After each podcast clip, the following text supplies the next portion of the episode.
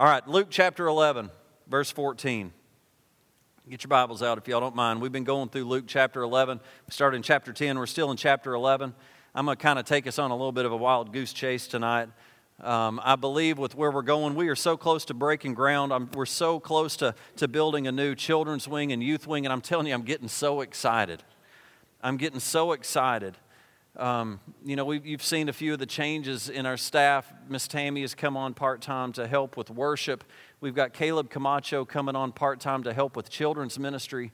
We are just, just get, God is really providing for us. And we've got this facility about to be built.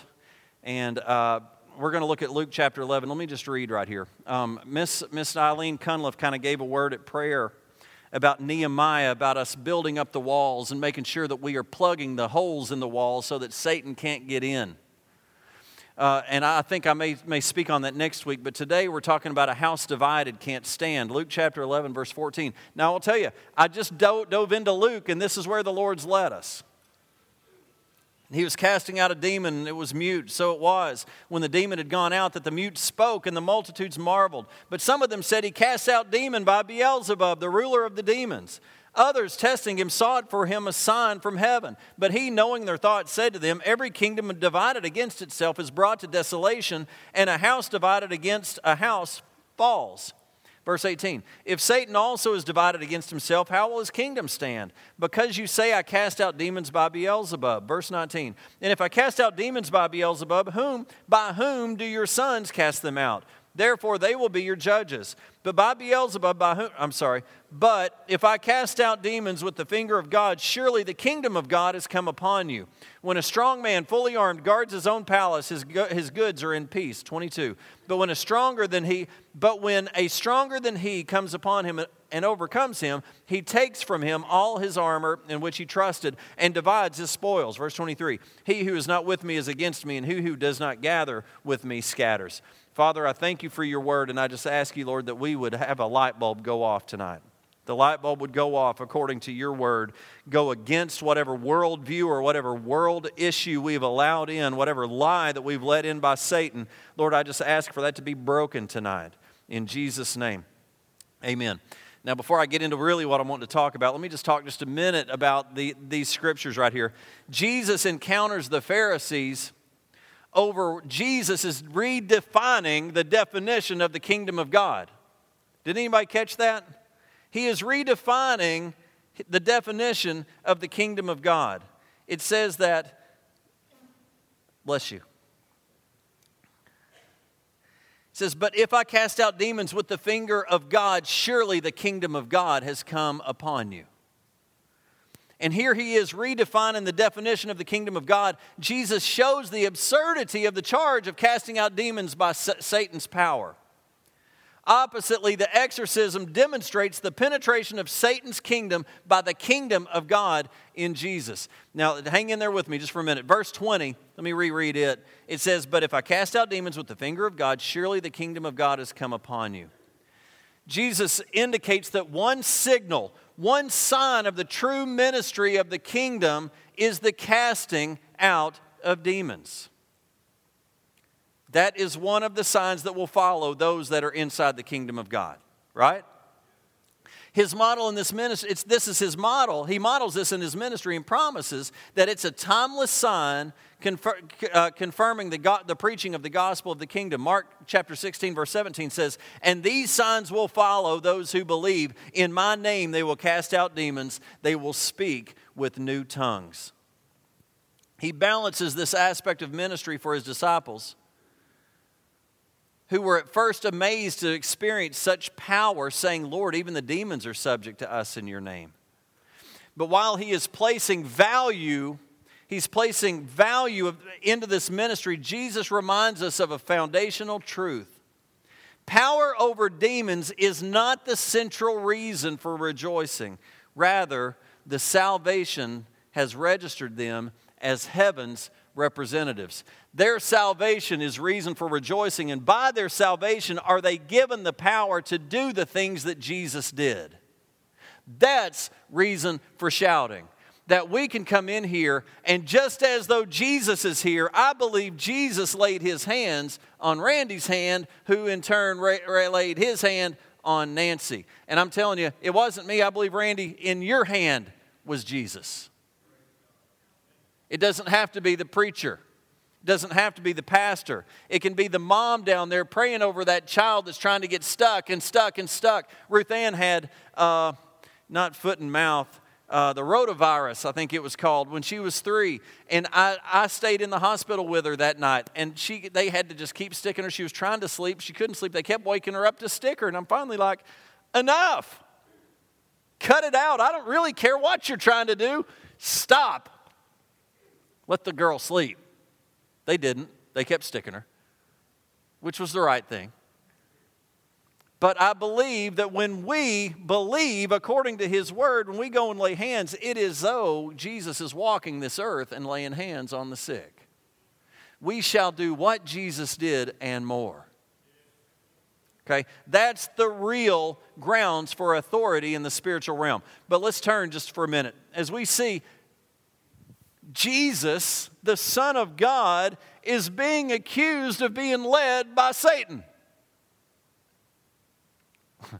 this is, this is a good word for me. Do we not get accused all the time of whatever?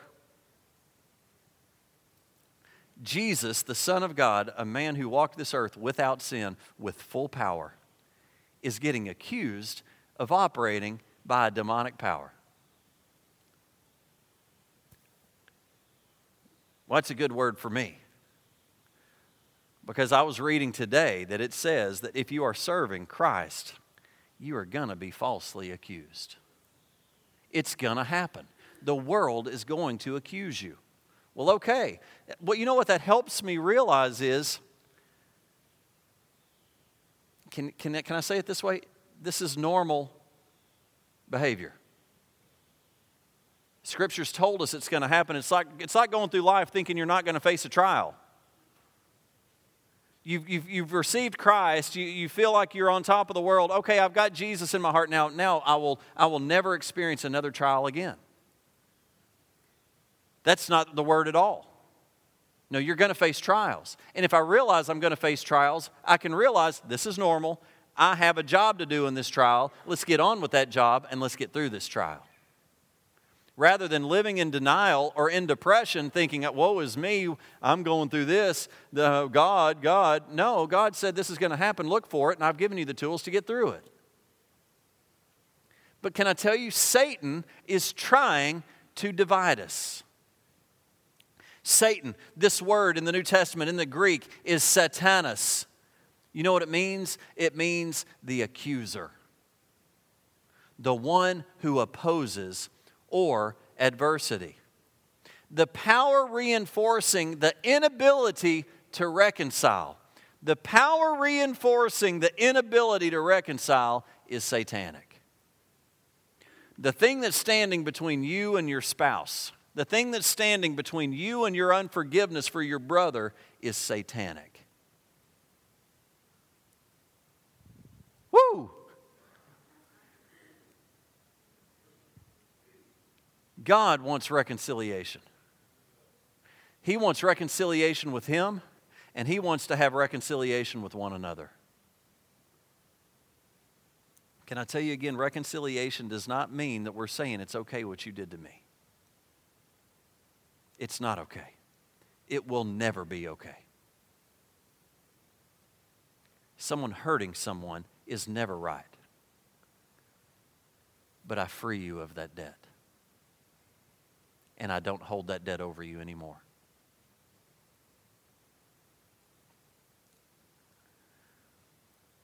This thing that can get in between us, it can wedge itself between us to those in dissent and those in leadership. Let me tell you, all sides need to beware. Satan will fiercely oppose the idea of healing and reconciliation when you go to someone that you know is in bitterness and unforgiveness, and when you ask him, Have you considered forgiving him? that wall that comes down is demonic. That wall that comes down is Satan trying to justify your feeling against that person. And that is an easy thing to do. It is easy to justify your unforgiveness. Unfortunately, it's easier to justify it than it is to forgive. Forgiving is giving up everything that you're feeling, everything that you're desiring, the outcome that you're desiring, the revenge that you're desiring. You give all that up. And that's hard. Devil, word used in the New Testament. Diablos means false accuser, it means slanderer. To slander means more than to just speak evil of one another. It's speaking literally, it means one who puts himself or something between two in order to divide them. Slander means one who puts himself or something between two in order to divide them. Satan's goal is not just to speak evil, it's to put something between people in order to divide them. If he can divide us, he can overtake us.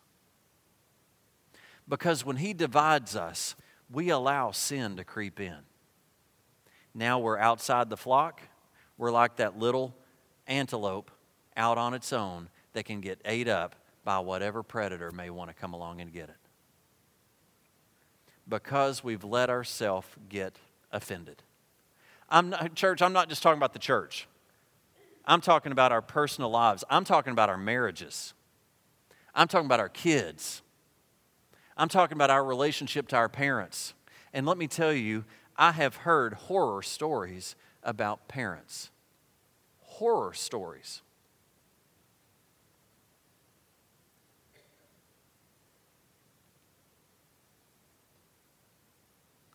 This dividing works to destroy friendships, marriages, churches, relationships. He will exaggerate what seems wrong in one person and twist the remarks of the other person, twist the remarks of the other person's reaction. He frustrates our attempts to compromise and will repeatedly divide Christians with new issues. I, I had lunch today with someone that was telling me about if you've ever worked for the public, you're going to understand just what I'm talking about. My dad once told me that the best training I could ever get in business is to work for the public for a year. There's nothing like the public. And let me tell you, I'm, I'm the public. You know, have you ever gone? Anyway, one thing I've learned is that working for the public teaches you how to be a good customer.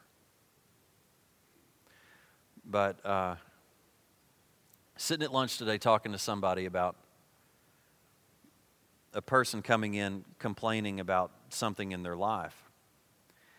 And something that this person identified was normally their complaint isn't exactly the main issue that they're talking about, but what issues they were dealing with before they got to this guy.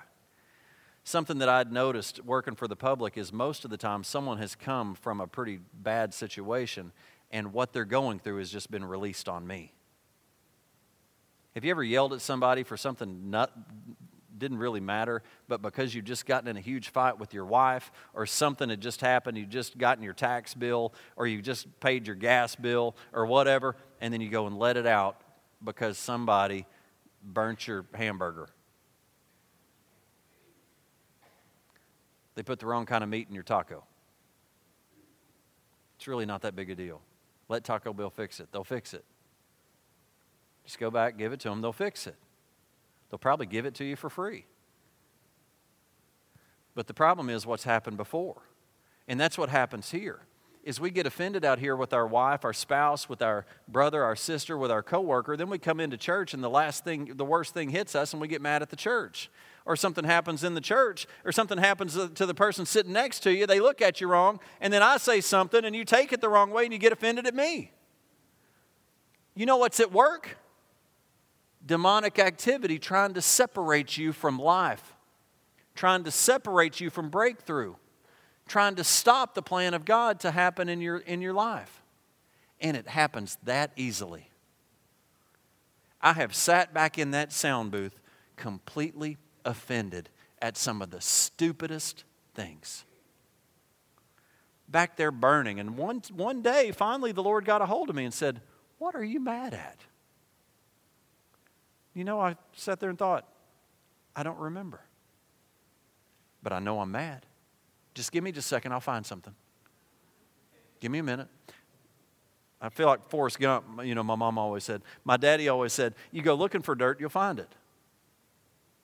You go looking for somebody's warts, you'll find them. You look for something wrong with someone, you'll find them. Quit looking for something wrong with somebody. Look for something wrong with you. What, me? Oh, Satan is trying his best to get in between us. The devil does not attack death. The first split, Revelation 12, Satan and a third of his angels. Until this ancient split, to our knowledge, hell did not even exist. But due to this division, hell was created. Hell became a reality as a consequence of division. Then Satan came to Adam and Eve to separate them from God. But the Lord put His Spirit and His cross between us, reminding us that our issues are not the issue, He is. Like Jonathan spoke in covenant with David, 1 Samuel chapter 20 verse 42 said, "Then Jonathan said to David, "Go in peace, since we have both sworn in the name of the Lord, saying, May the Lord be between you and me, and between your descendants and my descendants forever. Boy, that is good if we can keep God in between everything that we are doing. There's no room for offense. There's no way we can even see it if we keep God in the middle. If we keep God our, our filter through the way that we see.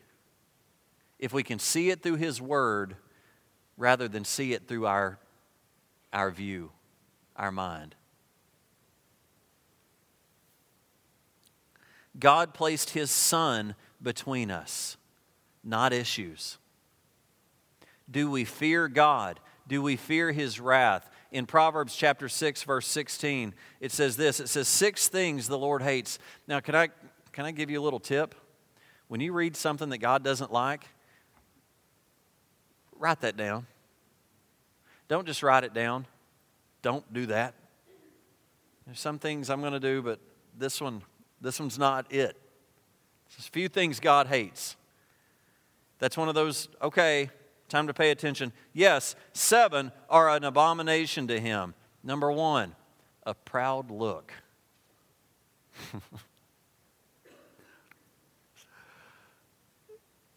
Why did he have to say that? It gets worse. A lying tongue. You know, Satan is the father of lies. If you have a problem lying, stop. Stop it. If you need help, seek help. Hands that shed innocent blood, a heart that devises wicked plans, feet that are swift in running to evil, a false witness who speaks lies, and one who sows discord among brethren. You know how easy that is to do? I, I know you, you can identify it at work. So many times you don't realize that that's what you're doing. But when you start in with some of your coworkers about your boss, that's something God hates. You know, I've got, I've got three girls. I'm, I'm gonna, I'm, I don't know that I should do this, but girls have a way of dividing each other. Boys will just fight. I kind of like that method. We're just going to fight and we're going to get over it and love each other, and we'll see each other tomorrow on the playground. We'll do it again tomorrow. But I've noticed with girls, girls, I don't, I don't want to get sexist here. I'm not, I'm not a sexist type person, but our words are damaging. And it starts at a young age.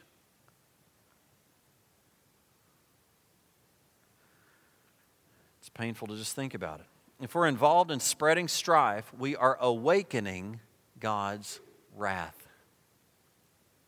Relationships are ruined and people stumble. Old friends become enemies. New believers stumble badly, wondering how mature spiritual leaders could divide over such inconsequential issues. Pre believers, those who are thinking about giving their heart to Christ, recognize that this can't possibly be right and they walk away from God. Matthew chapter 5 verse 23 says therefore if you bring your gift to the altar and you remember that your brother has something against you leave your gift there before the altar and go your way. First be reconciled to your brother and then come and offer your gift. I pray that I, I just ask the Lord that you would see this right here. I believe the Lord is saying your religious service is not as important as that relationship broken when you start to bring your gift up to the altar, you're coming up to bring your tithe, you're coming up to bring your time, you're coming up to bring yourself. God says, Do you have a problem? Go fix that. And then bring your gift. You know what the Lord is saying? My son, I sent my son to be in between you and me. And you've just removed him from that in your relationship to your brother over here. Now go get Jesus back between you two and then come in here and worship me. One of the hardest things that, that we do is try, try to have a good day when we're in a fight with our wives. You wonder why that doesn't. I say wives, I'm, I'm, of course, I'm a man, I have a wife, but our spouses, it's hard to be successful the rest of the day. I can't think straight. You know why? Because I've got something in between. I've got something that's keeping me from functioning as God wants me to function. God says, You want to function right? Go make it right with her. The problem is we don't. And then here comes the next one. Now we've gone from one wedge to two wedges, and then three, and then four, and then we don't care anymore. Then we think, what happened? Well, we let one in, and then we couldn't see the second one and we didn't care about the third one. How many of you have got friends that y'all were so close, but now you don't talk at all anymore because of probably something stupid? You may not even can remember what happened. Be the bigger person and do the thing that God doesn't hate. Reconcile. Die to yourself, humble yourself.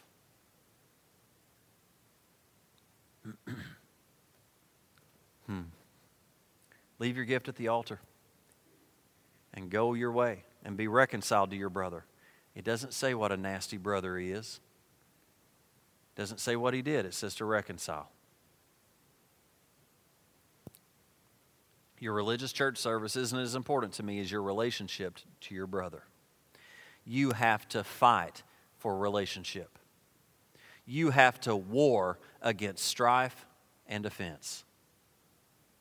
There are sources of strife that lead to division and splits, but none are more subtle and powerful than religious ambition. This is what caused Satan's fall. Isaiah chapter 14, verse 12 says, How you are fallen from heaven, O Lucifer, son of the morning, how you cut down to the ground, how you are cut down to the ground, you who weaken the nations. For you have said in your heart, I will ascend into heaven, I will exalt my throne above the stars of God. I will also sit on the mount of the congregation on the farther sides of the north, and I will ascend above the heights of the clouds. I will be like the Most High.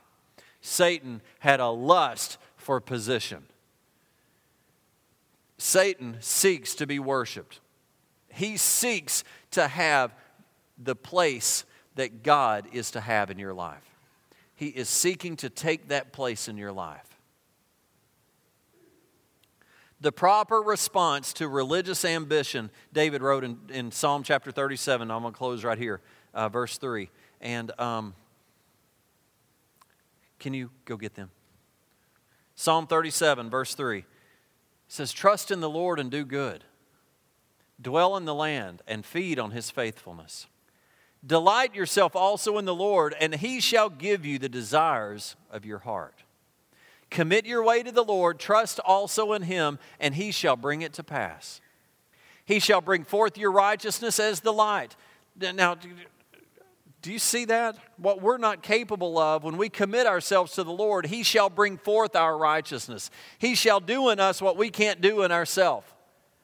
When we turn to Him, when we trust in Him, when we start walking according to His word, we kick into His power and we're able to walk this thing out.